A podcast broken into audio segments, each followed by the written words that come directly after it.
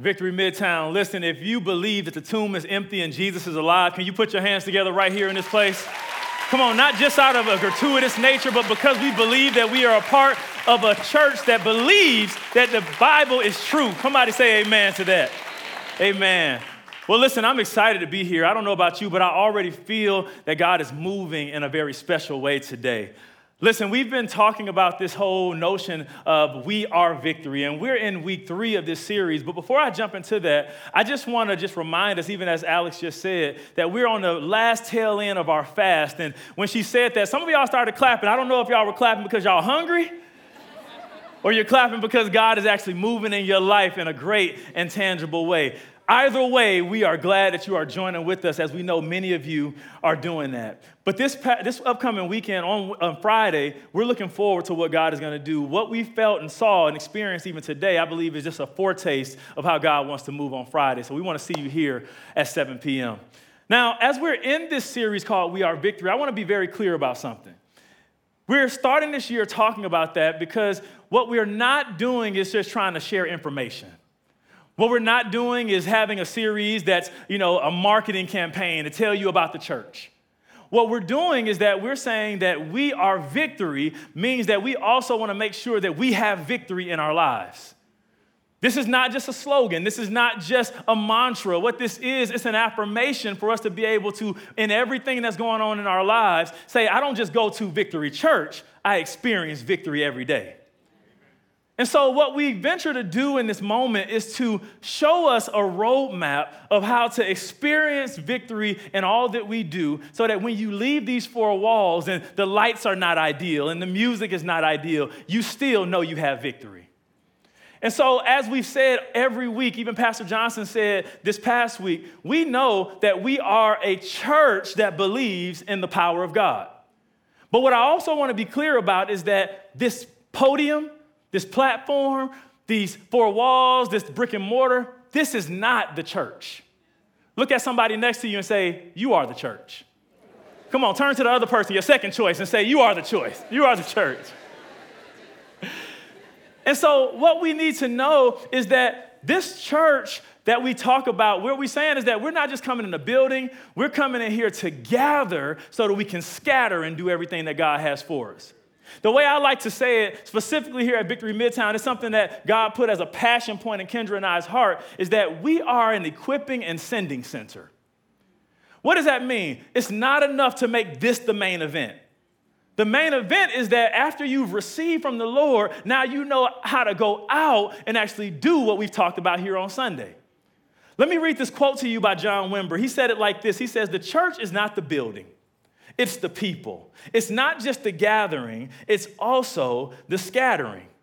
And so, what we've said at Victory Church is that we're all moving out and doing things, and we want to make sure that we're pointing that in the right direction. We want to make sure that as we're going out and scattering, that we do it with clarity, that we do it with boldness, and that we do it with direction.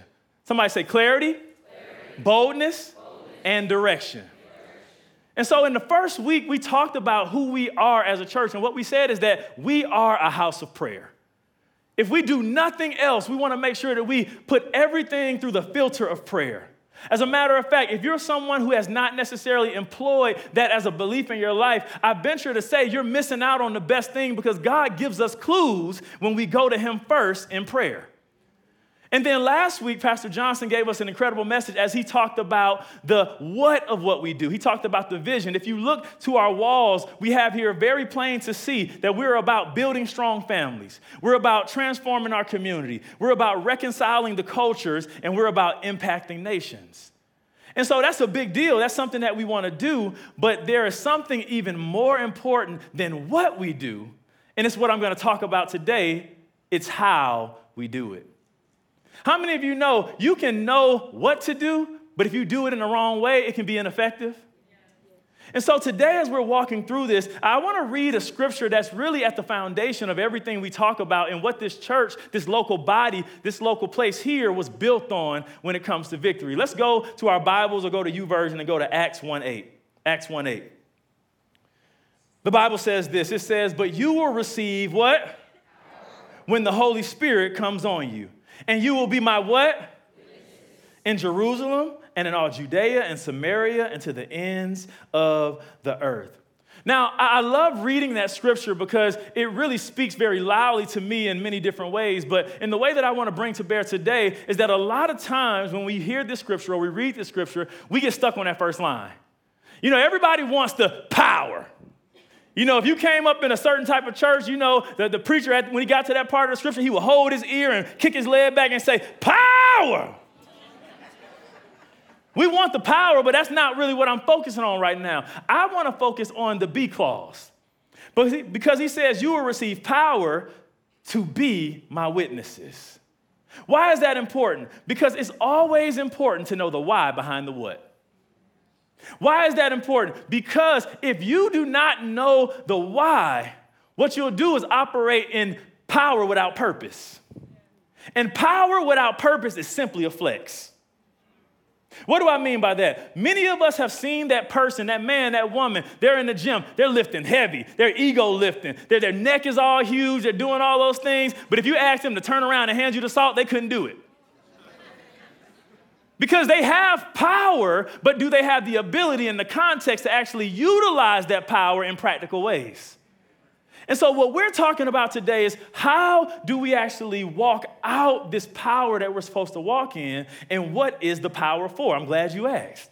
The power is supposed to be to be witnesses. Another word for witnesses is representatives. So we have power from the Holy Spirit to be witnesses, to be representatives of who God called us to be. And when we say that we have power to be who He's called us to be, He's called us to be people who represent His love, who represent His grace, who represent, watch this, His patience. Can somebody use a little bit more patience?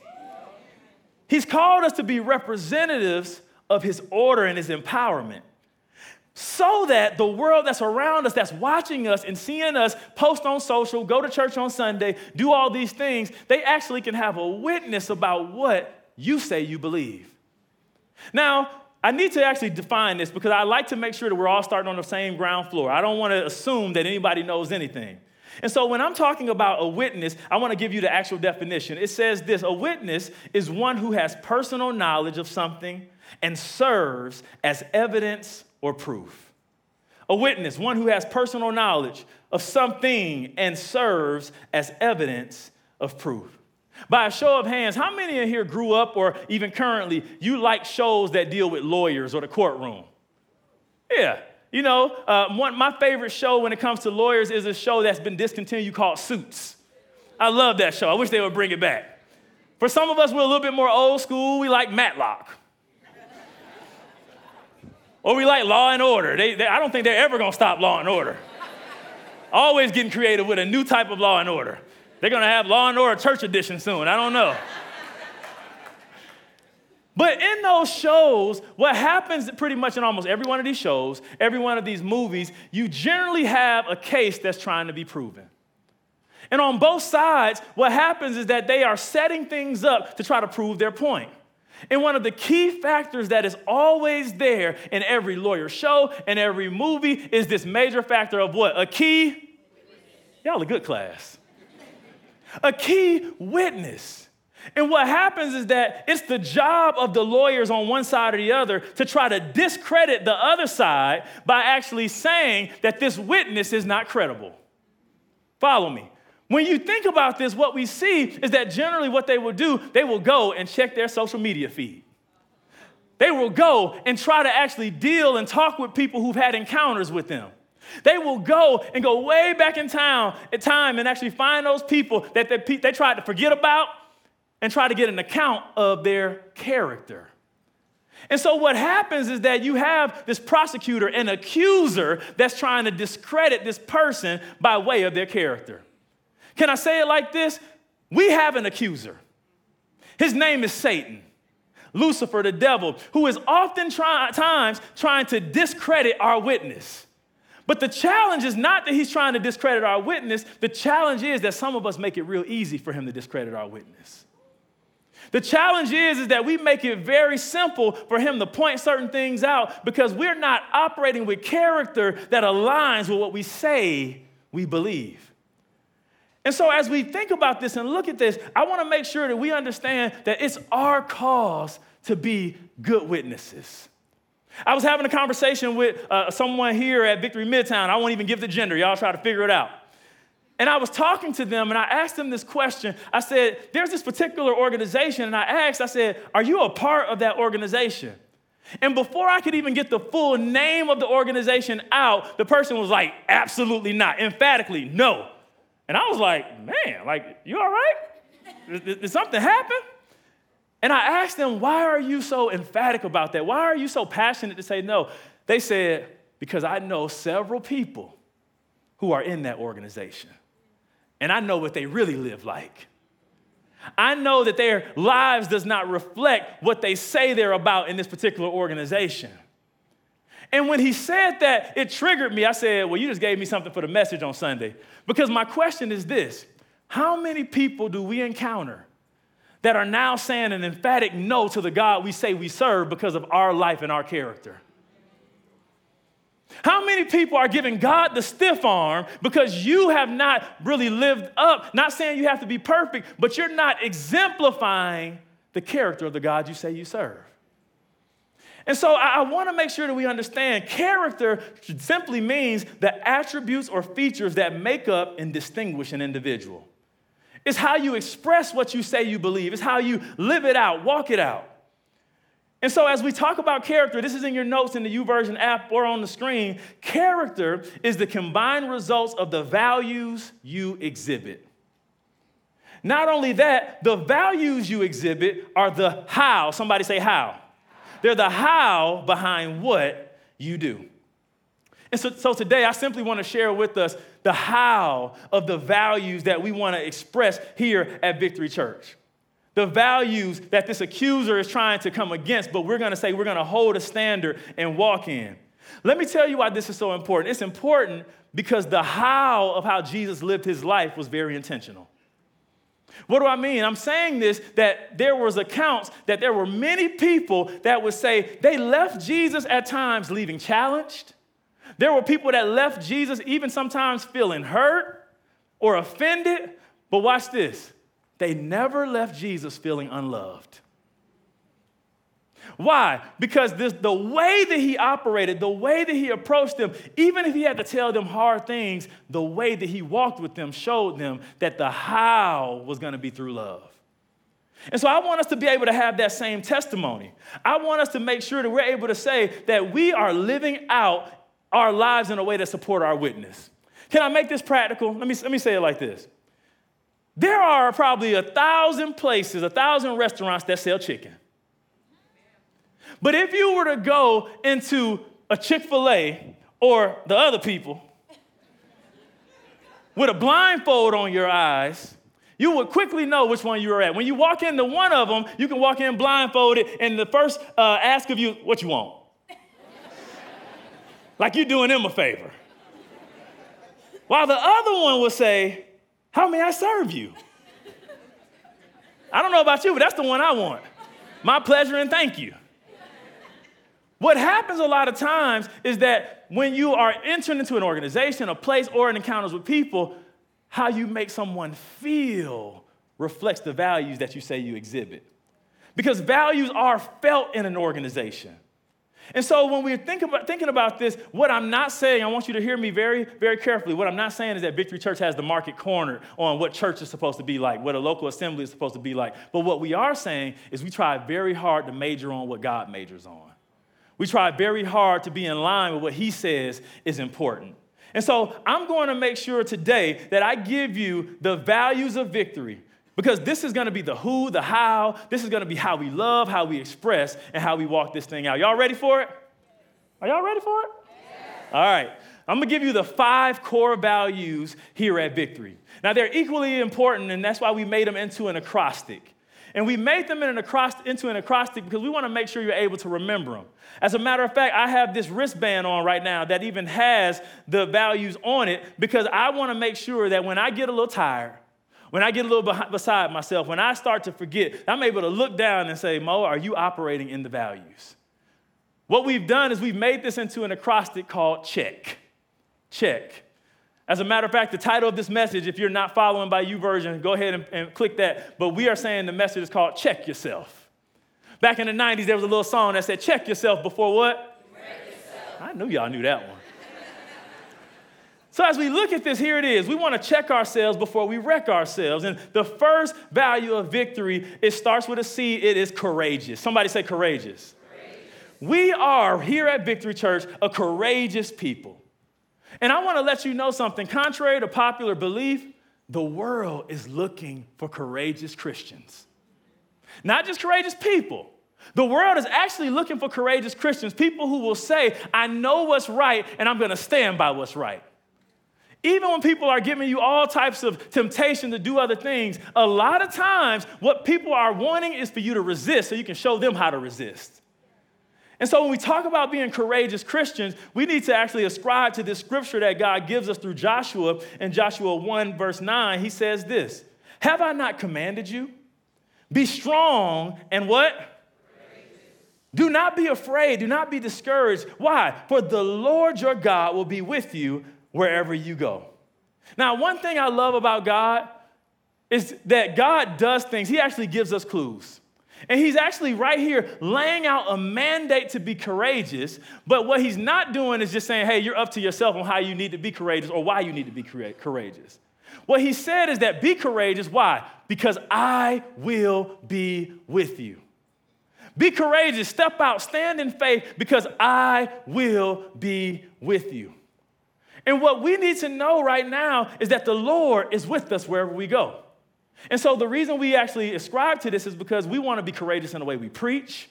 We want to be courageous in the way we pray. If you just notice, we didn't just pray during that time like we just hope that God does something. We pray in a courageous manner, saying, We believe your word and we take hold of what you've already said. We pray in the way we lead. We pray, watch this, even in the way we love.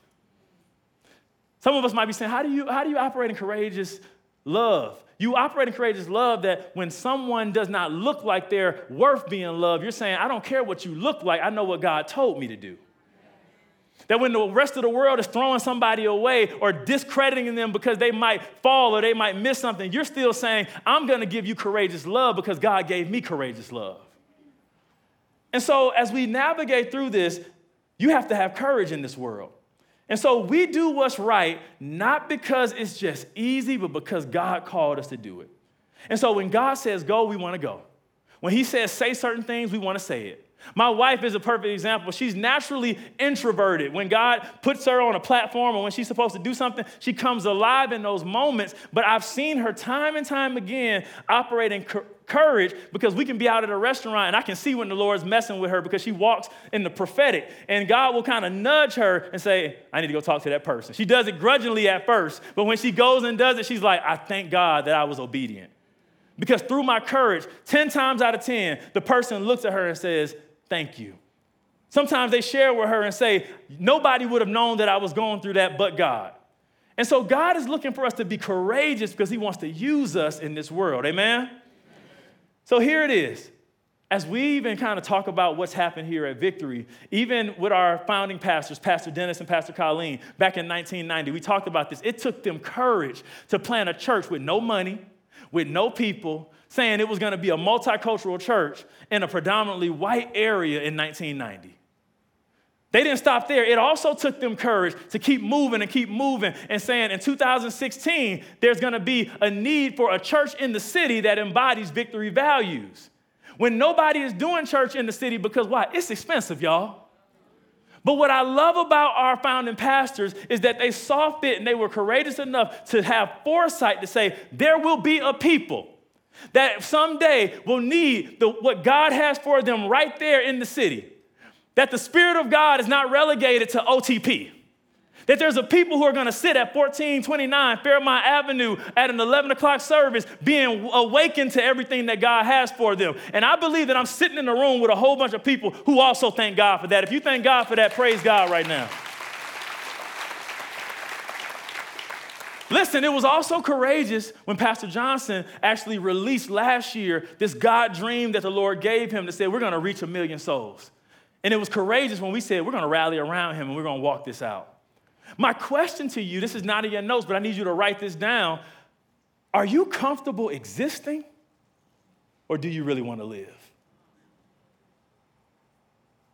Are you comfortable existing, going along to get along? Or do you really want to live? Because if you really want to live, it's going to take courage. If you really want to live, you have to know you're going to be fighting sometimes upstream.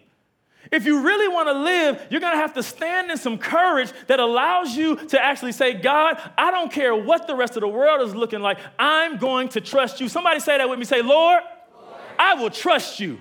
Come on, say it with your chest. Say, Lord, I will trust you.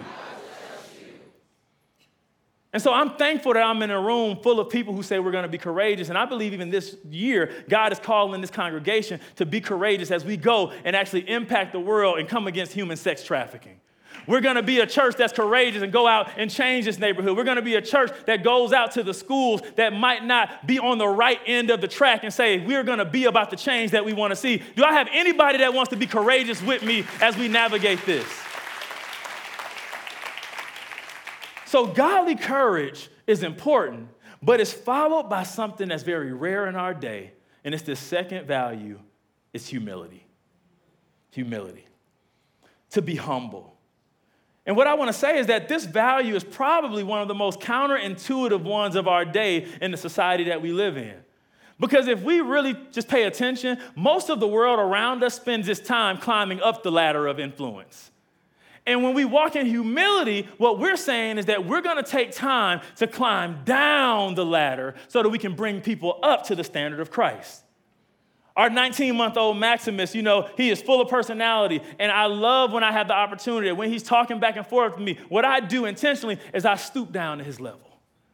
I come down because I want to make sure that he's able to see me. I'm actually climbing down to where he sees so that I can really help him come up to the way that his future is supposed to walk out. And in those moments, what I do when I'm coming down to him, I don't count it robbery. I'm not sitting here saying my knees hurt.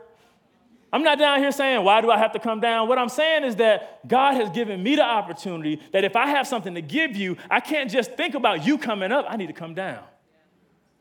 My question for all of us is how are we doing with that?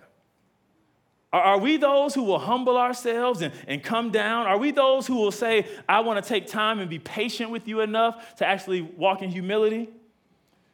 I want to read this scripture that is really what I believe is one of the most powerful scriptures in the Bible. Philippians chapter 2, verse 3 through 8, it says this Do nothing out of selfish ambition or vain conceit Rather, in humility, value others above yourselves, not looking to your own interests, but each of you to the interests of others. In your own relationships with one another, have the same mindset as Christ Jesus, who, being in the very nature God, did not consider equality with God something to be used for his own advantage. It goes on to say, rather, he made himself nothing. Somebody say nothing. nothing. By taking the very nature of a servant, being made in human likeness and being found in the appearance of man, he humbled himself by becoming obedient to death, even death on the cross. Let me give you a couple quick attributes of humility. Humility, number one, is simply selflessness. It is selflessness. And another definition I want to give you for that is something that God just gave Kendra and I as we would teach leadership all over the world is that humility is not where you're having to be subservient. Let me be clear. Because sometimes people reject being humble because you're like, I don't want to walk around less than. It's not saying I'm less than. What it's saying is that I know that I need to submit myself to what God is saying so the fullness of who I am can come out. Write this down. I say that humility is strength under control. It's strength under control. Another way that I've been saying it in this season is that when I walk in humility, I realize that I got the juice. But I realize where the juice is coming from. Where I don't get caught up in myself thinking that because I'm successful in a particular area that I did it. What I'm saying is that God, I'm not going to put myself in the back and actually say I would, I'm not useful for God. I'm going to put myself in the back looking to how you want to call me forward so that I can walk in everything you have for me. Amen? And so Jesus, what he did is he embodied humility. Jesus, he was the one who would wash the disciples' feet. What we tend to say often is that Jesus, with all his power, he traded his title so that he could serve us. And the way I want to say it to you is that Jesus often would trade his title for a towel. He would trade his title and say, Yes, I am Lord of Lords, I'm King of Kings, but I don't count it robbery to come to you, put myself down on your level, and say, I will wash your feet. And so we want to be a people who embody humility. We want to be a people who are able to trade off, even when we know that we are those who do great things, we can still walk in humility. Amen? And so, what's really practical about that is here at Victory, we try to hold titles with a very loose hand. Have you ever been a part of organizations, churches, where you think that, you know, this person's title just made them? You know, you've been with that friend that, that you were on the same level until, until they got that title. And so titles in church can kind of be a, a double-edged sword. What's not a problem is that we have titles because you sometimes need to give honor where honor is due so people know kind of what to expect, what your function is. The problem is when that title turns into entitlement to where now, because someone has a title, they now expect you to hold them in this particular level of esteem. And what we say here, even at Victory, because we are a church with multiple cultures, we were having this conversation with all of the pastors this past weekend myself, Pastor Johnson, Pastor Chris, Pastor Emilio with Victor Avita, and Pastor Darius. We were talking about our experiences. And we were saying in the Latin culture, in the African American culture, you know, we were saying in the Asian church, even, they're generally very high honor cultures. And while we were talking, we just saw Pastor Johnson with this puzzled look on his face. Because we were all talking about our experience and say, yeah, you know, honor is given, and people are sometimes, especially in some of the African cultures, they're bowing down and all type of stuff. And Pastor Johnson said, I feel like the outlier right now. Now, for those who don't know, Pastor John, Johnson happens to be Caucasian. And he said to us, he said, what I realized is only the white church that really doesn't operate in that honor type of culture. What we talked about and laughed is that most of us, especially if you come from a particular type of church, you didn't even know your pastor had a first name other than apostle until you grew up. You thought your pastor's first name was bishop. And so, what we're saying with this is that sometimes we go a little bit far with this because we need to make sure that there's a connection point and that we don't actually ostracize people by operating in this high esteem. And so when we think about this, we hold these titles so loosely. That's why a lot of times you'll hear me talk about Pastor Johnson, Pastor Jamal, Pastor Davis. I use that title, especially when we're in public, to make sure that we set the tone. But when we're talking one on one, we're playing golf, we're working out, I don't need you to call me pastor. As a matter of fact, I don't need anybody to call me pastor. It's just the fact that we want to make sure that we actually see people in the function that they're in. Amen? And so, what I know is that even in this church, you know, there's a dichotomy. In the Caucasian or white church, you know, people will walk up to a pastor after the service and say, That was a nice talk, Bob. That was a nice talk. If you were to say that was a nice talk to a black pastor, they would be like, What are you talking about? This is the revelation from God. You are going to hell.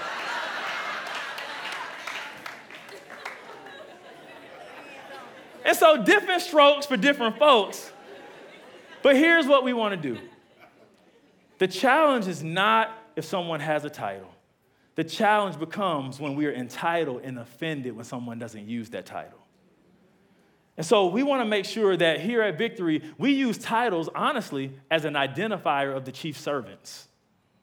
My wife and I, we might be the lead pastors here, but we want to hold ourselves as the chief servants, meaning there's nothing we will ask our team to do that we won't do. There's nothing we will ask a volunteer or a leader to do that we won't do. And so, one of the ways that we actually celebrate this here at Victory is that about uh, a few years ago in 2017 at our Hamilton Mill campus, they, we started to give out the Volunteer or Leader of the Year award. And at that time, there was a woman who actually came up with this great idea. And what she said is that the leader of the year should actually embody humility by saying, I'm going to go last. And so they put a parking spot at Hamilton Mill, the furthest place away from the building, because what we're saying is that when you become a leader, you lose the right to think about yourself. When you become a leader, you're actually saying, I want to make room for all the other people so that I can serve them and get them to the place that God wants to get them to. And so yesterday we had uh, our leader meeting yesterday, and we celebrated our 2022 leader slash volunteer of the year. And I want to put his picture on the screen real quick. It is Mr. Ron Smith. Can y'all celebrate Mr. Ron Smith? See, I know y'all are clapping, but y'all need to know Ron embodies humility. Why does Ron embody humility? Because Ron is a boss in his natural job, y'all. I'm not talking about B O S S, I'm talking about B A W S E. He's a boss.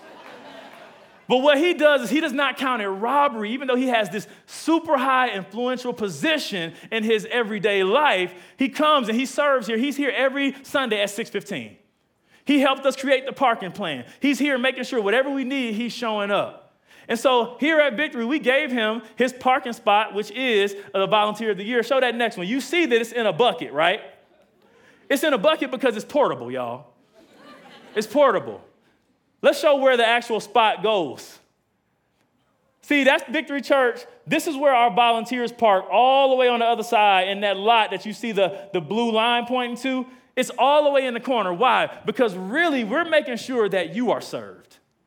We're making sure that it's a signal that we're saying we are not here to be convenienced. We sometimes need to inconvenience ourselves so other people can have what God has for them. Can y'all clap it up one more time for Ron? So here we go. Humility is selfless and it's always looking to serve. The next one is empowering. Empowering. Somebody say empowering. We want to build an empowering culture here at Victory. And so the culture of the world oftentimes has this adage to get as much power as you can and hoard it and not give it to anybody else and hold it for yourself. And so, what we're saying is that we don't have to actually hoard power. The more we give power away and authority away, the more blessed that people are. And so, in God's kingdom, it's counterintuitive to a lot of the ways that we live in the world. And so, a question that I ask myself, and I want you to write this question down because some of us are business owners, business leaders, and you have even wondered why do I have a lid on my business right now? I'm, I'm, doing all the things, I'm following all the trends. Why am I not able to really see the success that I'm supposed to have? The question that I often ask myself is this Am I lifting and releasing the people around me, or am I hoarding and restricting the people around me? Am I lifting and releasing them, or am I hoarding them and trying to control them for my purpose? See, the, the model that we follow is Jesus' model. My, Jesus said, I want to empower you so that you can go. I want to make sure that I'm giving you what you need so that you can walk this thing out. My philosophy of leadership is that I try to give as much power away as I can.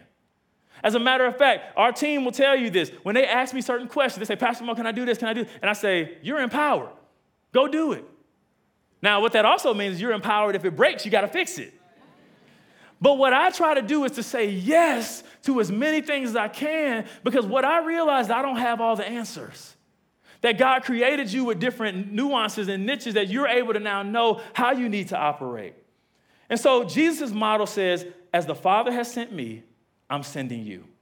And this is how we're going to even accomplish that 100,000, that 900,000, reach all these people, because what we're saying is that it's not really up to us to do it all. You are now to gather, to be equipped to now scatter and do it. Amen? Amen. My goal, hear this very carefully, my goal is to see each and every one of you Walk in the fullness of what God has for you so that when you go out these four walls, it's evident that you're a witness to God. It's evident that you've been with the Lord. It's evident that you are actually receiving what He has and you're sharing it with the world. Listen to how Paul said it. In 2 Timothy 2 2, he said, You have heard me teach things that have been confirmed by many reliable witnesses. Now teach these truths to other trustworthy people who will be able to pass them on to others. Paul is saying, give it away. Say, give it away. He's saying, give it away because when you give it away, you're now able to multiply that influence. Last thing I want to say about this one of the greatest compliments that I've received as a pastor was about last year when a new couple that was new to victory, they had been attending for about three months, they joined, and Kendra and I met with them. And, and the husband, he said this he said, You know, I, I want you to not take this the wrong way. He said, But it took me about two and a half months to figure out that you were the guy.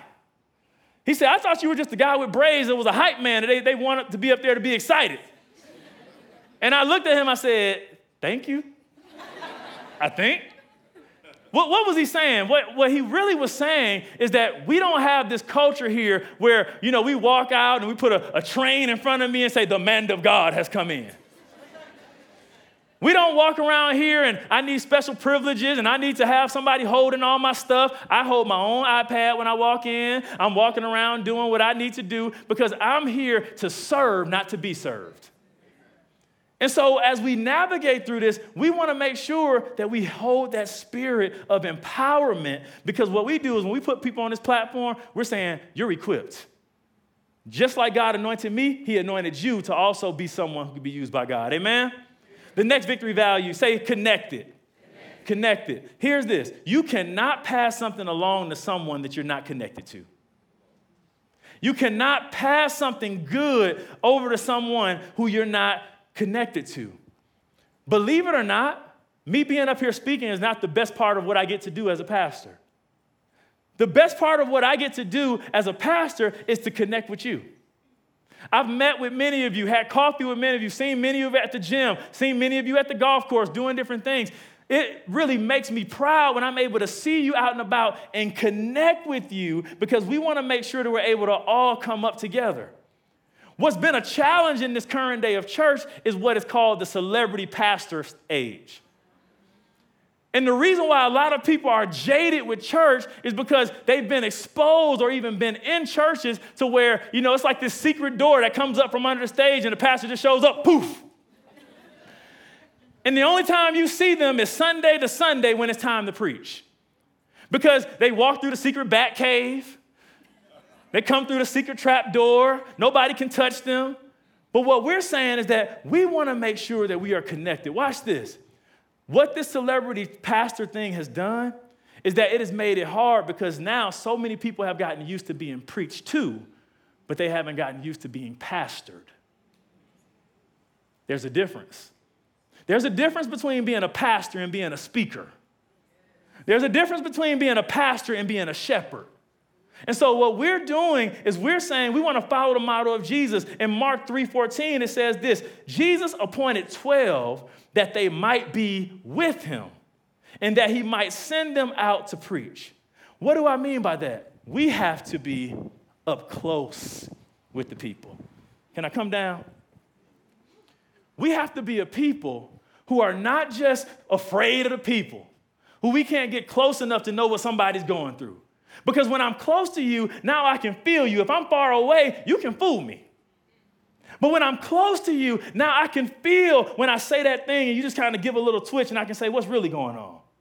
When we're close to each other, now I know when you go through the miscarriage, I can come to the hospital and visit you and say, it's gonna be okay. When you're close to somebody, it's not just about you telling them what they should do. Now you're saying, I'm gonna walk with you through this journey. This is why we stand at the door on Sundays. This is why we walk through the halls slowly. This is why, because Jesus, he took his time with people. How is it that Jesus could take his time with people, but preachers can't take their time with people? How is it, not even just putting it on preachers, how is it that Jesus would actually have his greatest commodity be people, and sometimes we think we're too good to be around certain types of people? And so that's why, even as we talk about small group Sunday today, this is not just a push to get you in a program, this is a lifeline. Because God wants to save some people's lives in this service today, but the way He's gonna serve and, and save those lives is through another person. You've been praying and praying and saying, God, I need a miracle. God is saying that miracle is wrapped up in your neighbor right now that you didn't talk to all service. And so I want us to grab this. I want us to understand that even the way we built this building, we were intentional because we said we don't want to just hide out. We built the building that when we come through, we have to walk through people. We get to walk through people so that we can greet you and feel you and say hello. Shepherds need to smell like sheep. Shepherds need to smell like sheep. How can I know what you're going through and minister to you if I don't know you? Now, granted, I might not know every person's name, but I'm taking snapshots. Y'all sit in the same seat every week. what I'm saying, and it's not just on me, I say this at all the membership classes. The way that we're gonna keep this church intimate, y'all see it's growing around here, right? The way we're gonna keep this church intimate is that the same way that Kendra and I take credence to try to remember names, to try to connect with you, you have to do the same thing. And so I'm believing that God answers some people's prayers today. And today, when you leave, you're going to sign up for a small group. Some of y'all are going to sign up to lead a small group because, again, it's not a church program, it is a lifeline. Amen? We're talking about being connected. Jesus was connected with people. And my question is do we want to be isolated or do we want to be connected? My desire here at Victory Church, hear this, is that we make it hard for you to stay disconnected, that we make it uncomfortable for you to get disconnected. Why? Because I believe the Lord gave me a clear word a couple years ago that as I and Kendra have the, the mandate to shepherd this congregation, this is a place that we will not leave one man or one woman behind. We will do everything we can in our power. Now, you have a responsibility too, but we will do what we can to make sure that we're connected. How many people are going to join me in that, making sure that we're going to stay connected? Can I get some witnesses in here? Can I get some people to participate? I want to do something real quick before we uh, wrap this up. I want you to, I want to make some people very, very uncomfortable. I need you to find one person right next to you that's not your wife, that's not your bae, that you didn't come, yeah, I, I saw you. That's not the person you came with, and I need you to take 60 seconds and I need you to share this simple thing your name and one thing that you wish people knew about you. The clock starts now. Look at them. One person, one person, one person, one person.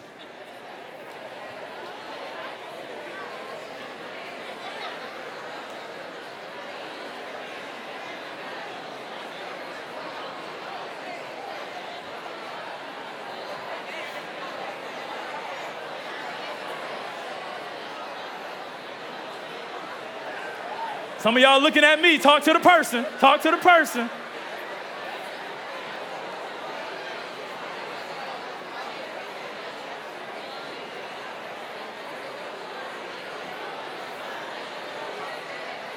Thirty more seconds, 30 more seconds, come on.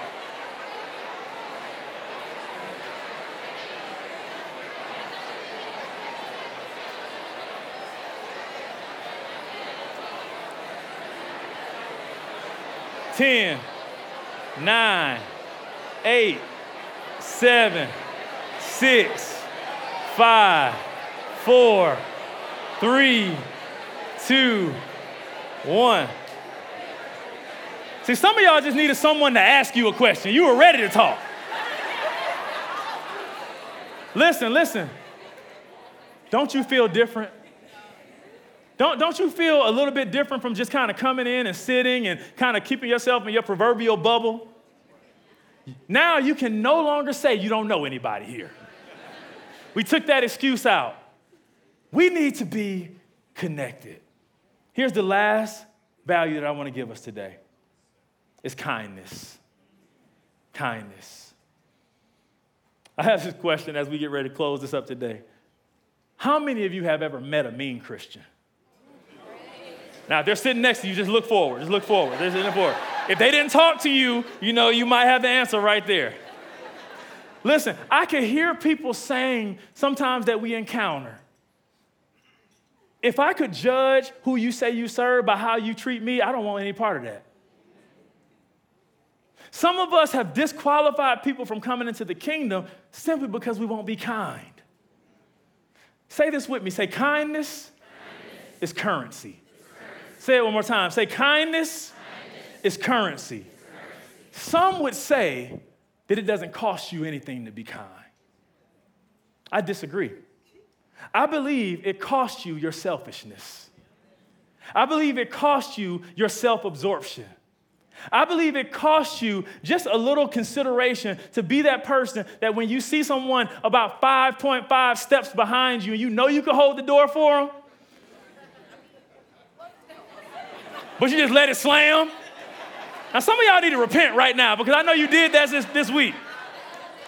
Or the elevator, you trying to press door close and you know, hold it, hold it. I see you back there. Listen, it doesn't take a whole lot. What, what is it? It's saying hello to the person on the elevator even when you know that they don't want to talk to you.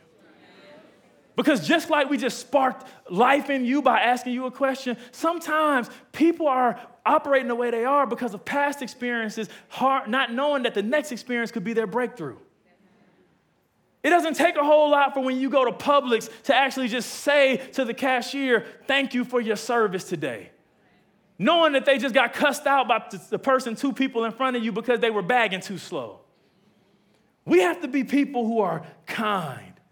When you walk into this sanctuary every day, we intentionally did this. Over the doors, it has this scripture, John 13 35. It says this it says, Your love for one another will prove to the world that you are my disciples. Why do we do that? Because we're gonna speak the, the word and we're gonna speak the truth. But we're gonna do it in a way that we're not gonna compromise on what the Bible says, but we want you to know that it's filtered from a place of love. And so we have to be a people that don't just see that as a scripture, but that we walk in it because it's not about how you dress for church. It's not about, you know, the spiritual things you put on social media. It's not even about you going to church or saying you ascribe to Christianity. It's about you proving this through your love. Here's the prescription for living that I want to give us as a person who has character in the character of Christ. Ephesians chapter 4, verse 31, it says this Get rid of all bitterness, rage, anger, anger harsh words and slander, as well as all types of evil behavior. Instead, be kind to one another, tenderhearted, forgiving one another, just as God through Christ has forgiven you. As we close today, I need to say this kindness is not passive agreement with destructive lifestyles. Can I say that again? Kindness it's not this passive agreement with destructive lifestyles where you're patting somebody on the back all the way to hell, where you're just shaking your head and agreeing with them when you know that their life is going in destruction. Kindness says, I love you enough to say something. I love you enough first to model it so that I can have credence in my life as I actually challenge you to rise up. So here's the thing remember this this week. Slow yourself down because kindness listens. Kindness cares, it, it, it gets down. It, it comes outside of our comfort zones and says, I don't know about you, but I've been there before. I can be vulnerable enough with you and let you know that I want to walk with you through your journey of healing. Kindness is correcting, saying, I know this might not be easy for you to hear, but have you considered? Kindness is loving. That everything we do, just like Jesus, that even if people leave us feeling uncomfortable or even offended, they cannot say that we didn't love them. And so, this final statement that I want to say to, to just take home with us today is your character and your values will either validate or denigrate your witness for God. I'm to say it again. Your character will either validate it, will stamp and affirm, where it will denigrate, it will take away credence from your witness for God. And so, here, as we've been talking about this being our character, I want to challenge you. As a matter of fact, I want to give you permission to, as you're navigating through this local body here at Victory Midtown and at Victory Church, if you see behaviors from a person or from a leader, I'm giving you permission to hold us accountable and to say, we need to check ourselves. We need, we need to check ourselves and make sure that we're being courageous, Make sure that we are those who are humble, that we are operating in empowerment, that we are being connected, and that we are being kind. And so, if that's the type of church that you want to be a part and you want to be in agreement with those values, I say welcome to victory. I say welcome. If you if you're a person that says I just want this celebrity type of situation where I'll never be able to learn and grow by the lifestyle that's being shared, this is not the church for you. But here at Victory, we operate in humility which is God's strength under control. And we want to walk this out together. As we close today, I want to take this moment just to flip it from it being about Victory Church values and let you do a check for yourself of your values. And so they're going to put this on the screen. I want you just to take a moment and I want you to ask yourself this question How am I doing in the following check areas? And what, if anything, needs to change in order for me to be fully aligned? Out of these different areas. Just take a moment right there and allow the Holy Spirit to minister to you.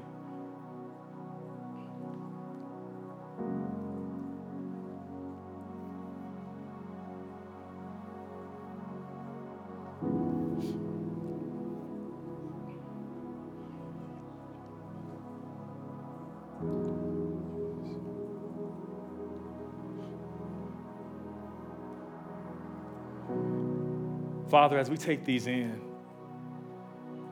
we thank you that you're ministering to many of us, you're correcting us, you're reforming us. And so, as we've heard this as a message, let this not just be a message that we hear, but let it be an action that we walk out. Father, I thank you for how you've created us and how you've called us to walk this thing out as a local church. And my prayer is that people will know us by our fruit, that we will be good witnesses for you because we operate in these values. And so, Father, as we leave this place, let this not be something that we just show up with our church face on Sundays, but let it go throughout all the days of our lives. Father, we give you praise. We thank you for first being kind to us so we can be kind to others. And we accept this call up to operate in these values. In Jesus' name we pray. Amen. Amen. God bless you, Victory Midtown.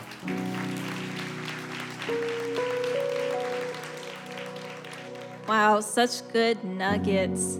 Victory, let's celebrate all those who gave their life to Christ, whether you're in the room or online. We celebrate you. Listen, if that's you, the most important thing you can do right now is to have a conversation. So we invite you to visit the one step area in the lobby and have a conversation with one of our leaders. They look forward to meeting you, celebrating you, and also talking through what your next step could be. Now, at this time, I'll invite our prayer leaders down to the front. Prayer is for everyone. So if there's anything that you would like us to touch and agree with you on, be sure to come down to the altar or you can submit a prayer request online at connecttovictory.com as well. Now, no matter where we are in our lives, we can all take one step. And today is small group Sunday. So that could be your one step is to visit the one step area and to talk to a leader, get plugged in and get connected. Also, we do have the check wristbands for you on your way out in the lobby. And please just take one so we make sure that we have enough for everyone. All right, at this time, I'll have everyone stand and I will speak a blessing over you as we make our way out. Lord Jesus, thank you, God, for your people. Thank you for the values that you have given us, Lord, to live by that we, we may be a light on a lampstand, a city on a hill, wherever we are, Lord. That we would be the light of your character and your glory. And so, Lord, I just bless your people as they go out today, God, that they that you would continue to minister to their hearts, marinate the word that you've given them today, and that we would be that light everywhere that we go this week. And it's in Jesus' name that I pray. Amen. Have a great week, Victory.